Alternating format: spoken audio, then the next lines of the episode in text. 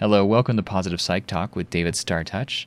You're joining us uh, at on episode three of a series regarding the Thrive model from What Doesn't Kill Us: The New Psychology of Post-Traumatic Growth, growth by Dr. Stephan Joseph, PhD, one of the leaders in the post-traumatic growth field of research.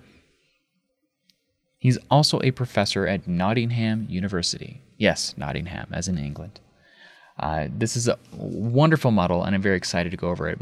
Uh, my credentials, for those of you who are just joining, uh, I am a PhD candidate in psychology, concentration in cognitive neuroscience, and philosophy, as well as research methods. And my master's is in clinical counseling. Uh, I currently work as a crisis evaluator at the local ER on the weekends using the overnight shifts. And I'm also a certified professional coach. I do executive coaching uh, bulletproofing, which is basically when someone's going to be going to court and they need to make sure they're strong to, enough to handle cross examination. Uh, I work with attorneys to uh, make sure their clients are um, strong and empowered and able to have that inner structure. So, some of the what you're learning here is actually the similar techniques that I take clients through uh, to make sure they can not only withstand a cross examination, but also when they're in court and they're having their character attacked or you know, things aren't being said, it's inappropriate and actually not helpful for the client to speak up. Your, your attorney is always doing the arguing, but to to take that verbal abuse and those attacks can be difficult. And this uh, same information that we're building here, this resilience training, uh, is often an aspect of what I do with the bulletproofing of clients. So uh, bear in mind, these the, what you're learning here has broad applications, and as you become stronger through doing the work, you will find you have gained new superpowers, so to speak. So, we're going to begin and pick up where we left off. If you have not listened to episode two, please go back and do that now. Um, the episode two of this has a strong key aspect where we build the safety net, and it gives you some things to help ground yourself, create, create some safe imagery. And I also mentioned there's an autogenic meditation uh, that I will be offering on a separate video uh, and there will be links in the description on YouTube if you're watching this there. Uh, as well, I believe we're going to have this on the Survivor Hero website and SoundCloud. So there's the various places that we're making this information accessible. Please feel free to share this with friends. And again, you can also like and subscribe on the various channels to get updates and notifications as uh, new episodes are released. Okay, so let's begin. We're going to pick up where we left off. I'm going to actually start at the beginning just to kind of refresh your memory and get you back into place and you can kind of find that comfortable place where you're ready to learn or take this in. So it uh, begins a section with called Signpost to Self Help, the Thrive Model. The Thrive Model consists of six stages or signposts. These are arranged in a logical sequence, moving from an awareness of your readiness to change all the way to actually changing your thoughts, behaviors, and emotional states. The key as you move from one signpost to the next is to keep doing the new things that you have learned at each of them so that you build your repertoire of new activities. Each of the six signposts offers exercises that might be helpful. But they are only suggestions of things that you might do. And I'm going to add a caveat. Sometimes we come up with our own, even much better solutions. And if you have something you would like to share, a solution that works for you, please feel free to post that in comments. Sometimes your comments and the information and ideas we get from uh, various readers and listeners and viewers are even far better than every anything a clinical uh, psychologist or counselor or coach could come up with.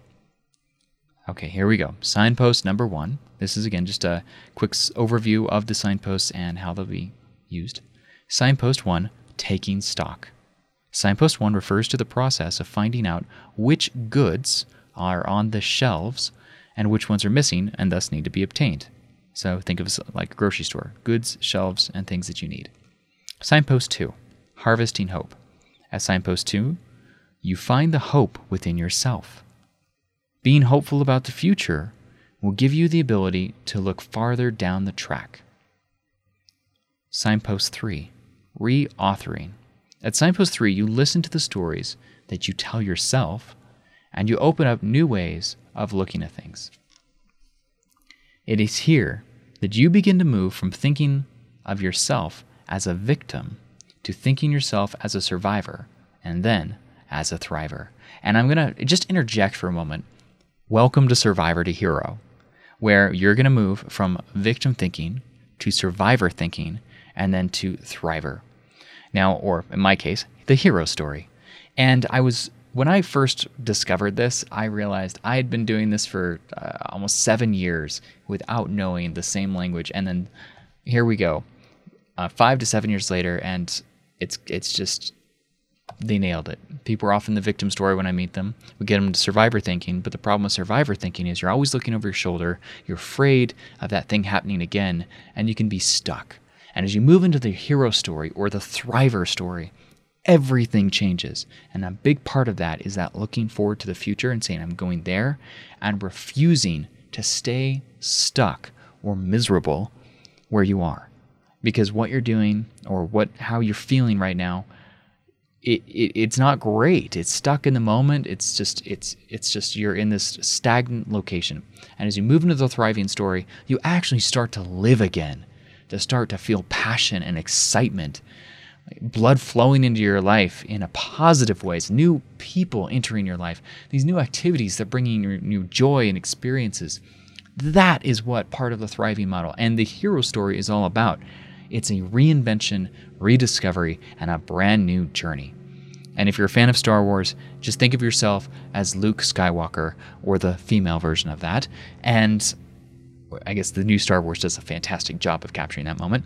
And on your journey where you've had tragedy, you've had stat, you've like settled into the tragedy, and you're now trying to find out where to go. And Luke, his family's died. Now he's like, okay, I've got to go on the journey. And now you begin your story. There will be ups, downs, and challenges. But if you're using the Star Wars model, you are to become a Jedi. Just know that your training has just begun. But it's going to be a beautiful journey. All right, so back to signpost number four. So we're only just halfway there, and that's the, the signpost. Signpost number four identifying change. At signpost four, you monitor the changes as they begin to appear. To be to build up steam, you need to begin to notice the positive changes as they occur within you. Now, this is a key aspect of positive psychology. We, we need to notice things and reward ourselves for noticing them. Just like, yes, okay, that's it. That's a positive thing. My life is improving. And you can, gratitude is a great way to start with that. Signpost number five, valuing change. At signpost five, you nurture the positive changes that you're experiencing. You might even notice strengths, abilities, or interests that were not there before. As you do, you will also I'm sorry. there we go. Well, we're just going to start that sentence all the way over. And as you do, you need to value these changes for what they are, not for what else they might bring you, but what they are to you right now. I added that last little part. Signpost 6 Expressing change in action Signpost 6 encourages you to begin to put the changes that you experience into action and to begin making them a part of your life. Now, in my own reboot program, uh, the Survivor to Hero reboot, it was a, a seven step program. Uh, expressing change in action is a, is a very powerful, but it's a very big and monumental step.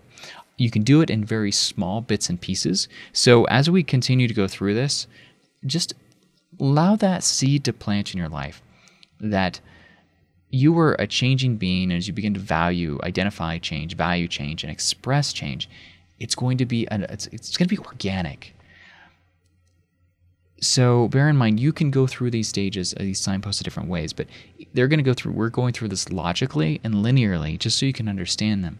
But your journey may be its own organic like Family Circus, uh, Jeffrey's Path Home, where he goes through the the uh, uh, the playground, up the slide, down the slide, jumps over the fence. You, you, I like to play when I, I think of the idea of the hero story. That you're having fun, and it is not a straight line. It's this giant squiggle to success. And I encourage you to enjoy that journey in the moment because there's so much richness there, so much joy and fun and it's a life that you have not maybe been living and savor it. You've got your whole lifetime ahead as you continue to heal and grow. And this is the tip of the delicious iceberg. Okay? All right, so off my soapbox. So that's the Thrive model, the Thrive model in a nutshell. And now you're able to see what's ahead. Next, I will discuss each of the signposts in detail and to show you how to put it into practice. Rather, how to put into practice the lessons that you've learned. Remember, if you begin to feel uncomfortable or anxious, use your safe imagery and stay grounded. Now, um, before we begin the signpost one taking stock, I'm also going to add that as you're taking this journey with me, I'm going to be giving you some coaching tools and some things that have been very successful with my clients in the past who have uh, been going through this process. So we're getting a little more than just Stephan Joseph's Thrive Model. You're getting my expertise as well as in this process. And uh, I would like to hear your comments. Again, if you have thoughts on them, write them down and go to the YouTube where this video will also be and post comments. I'm sending you to YouTube, or you can also go to the Facebook page. But with YouTube, then I have one central place to look, and I can keep checking these. Again, if you're listening this on SoundCloud or uh, Facebook, uh, hadn't thought about putting on Facebook, but I think I might. Uh, or probably just link to it. Anyway, if you're watching this on SoundCloud or uh, getting through Survivor to Hero, please, please, please comment. Let me know how it is, what it is, what it works for you, what doesn't, because your your sharing will help others. Not just me in developing future content that's better for clients, but also other people who are going through the same struggles and may find some something very beneficial about what you said. Okay, so here we go again. Signpost one. And uh, I think we might be able to get through. And as I'm pacing this out, we'll see how far. Uh, this might just get through half of the signpost in the rest of this. Uh, so this might be a part one of signpost one. Okay, so signpost one is taking stock. In the immediate aftermath of adversity, you might feel overwhelmed by the prospect of being unable to handle your feelings. You might feel numb, empty, tense, confused, exhausted, or troubled with your thoughts and the re- recollections of what happened. You might even be upset uh, or have upsetting dreams or poor sleep. Maybe you feel distant from family and friends and disconnected from the world around you. Maybe that you find yourself drinking to help you cope. Your work may be suffering. You may find that you've lost interest in the usual things. At a time like this, if people were to say to you that you ought to look on the bright side, you should probably chase them out of the room. Or my personal uh, colorful language is to F off. Uh, or bollocks to them, bollocks to them, bollocks to them. He's English, so we can use those. Or, or I, instead of F off, use bugger off. And uh, it's it's nice and it's not as offensive uh, in America it might be more offensive in the UK. All right, so as we continue, looking on the bright side is the last thing you feel like doing. It might be even disrespectful for someone, someone, for someone to suggest that there's a positive side to what you've gone through. In addition, something inside of you may resist the idea of healing and growth. People need to take whatever time is needed to make their own sense of things. To this end, taking stock is critically important. After all, people move at different speeds. They have different circumstances, personalities, and ways of coping. For some people, processing grief, loss, and trauma lasts a few weeks, for others, a few months or even years. Those who have experienced a personal loss as a result of this trauma may need the most time of all to work through what they need to do. Trauma activates the part of the brain concerned with threat and thus blocks us from being able to think things through. Until we've calmed ourselves down physically, we will find it hard to mentally engage with our recovery. It is important that we first seek emotional equilibrium and distance ourselves with what happened. Family and friends might rush in to offer support, and indeed, this might be appreciated. But those offering help have to be aware that people need above all is quiet, a sense of safety, and a feeling of being protected. Now, I'm going to actually pause right there again. Uh, when we're talking about trauma activating the brain, there's an area in the back of the brain called the amygdala, and this is the fight or flight response. But when we experience trauma, we often get a freeze. When this part of the brain gets activated, even through an, an I talked about in, in a previous video, complex post traumatic stress disorder, where it's not one event, it might be many small events, but the fight, flight, trauma, fear, protection activation, the, the threat part of the brain, activates and kicks into overdrive.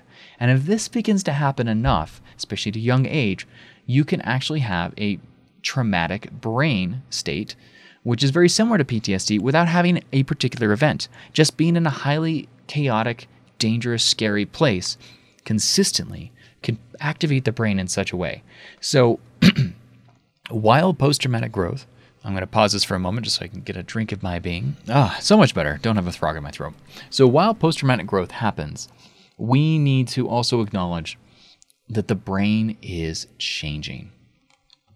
And you need to give yourself time. So, for family members who don't understand, this is the part of the book, or if you're trying to support someone going through this, this is the part of the process, the initial, like, oh, I want to rush and help you, and it'll make you feel calmer.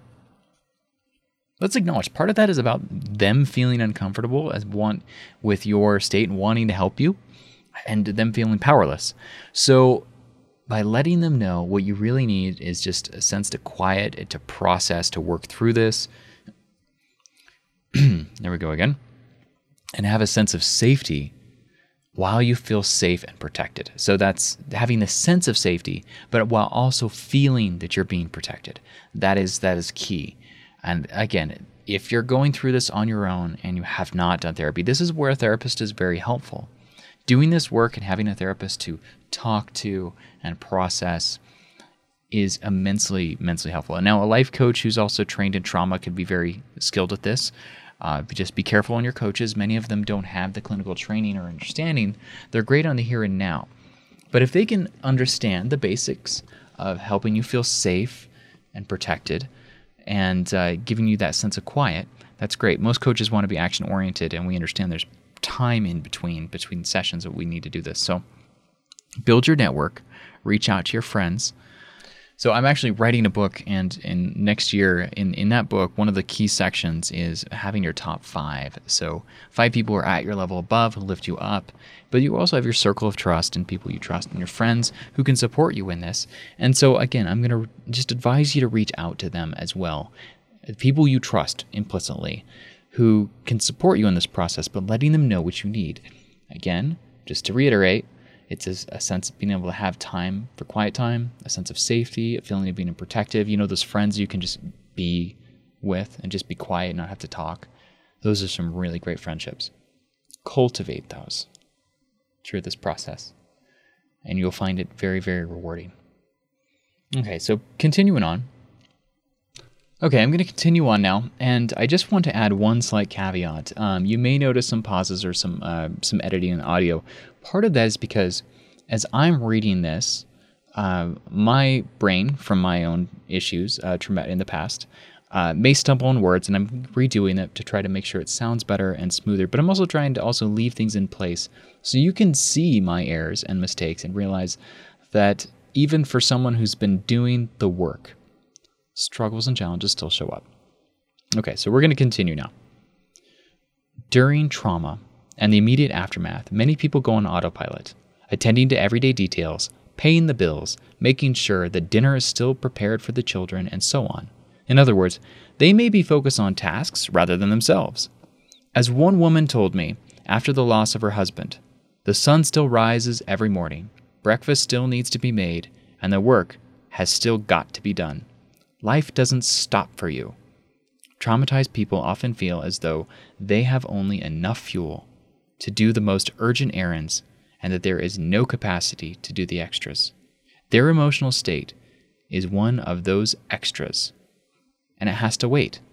If this describes you, that emotional state being one of those extras that you don't have time for, you need to redirect your focus to yourself. And to do that, you must first deal with the basics of taking stock. Let us consider each of these items I'm going to start over there. Uh, let us consider each of these basics in turn. So I got distracted there for a moment because uh, one of the things I often have clients do is, especially since I find in traumatic experiences uh, or dealing with healing from this, relationships are very, very important, if not central to this. And what trauma people or people who have trauma in their lives will often do is they end up taking care of others or attending to others' needs. And they kind of lose themselves in their partner sometimes. And they go from relationship to relationship like that. And it's this, it's this very depressing cycle. Um, it's frustrating. You're wanting to find a connection, and yet this pattern that you can't seem to break keeps showing up. So one of the things of this taking stock into yourself, I'd encourage you to date yourself. Even if you're in a relationship, this is a time to get to know yourself, to date yourself, to see what you enjoy doing. And that's what he's talking about here. And now that we're out of time, we're going to close with that. Thank you for sharing this time with me. I look forward to uh, sharing with you in the next episode. Namaste.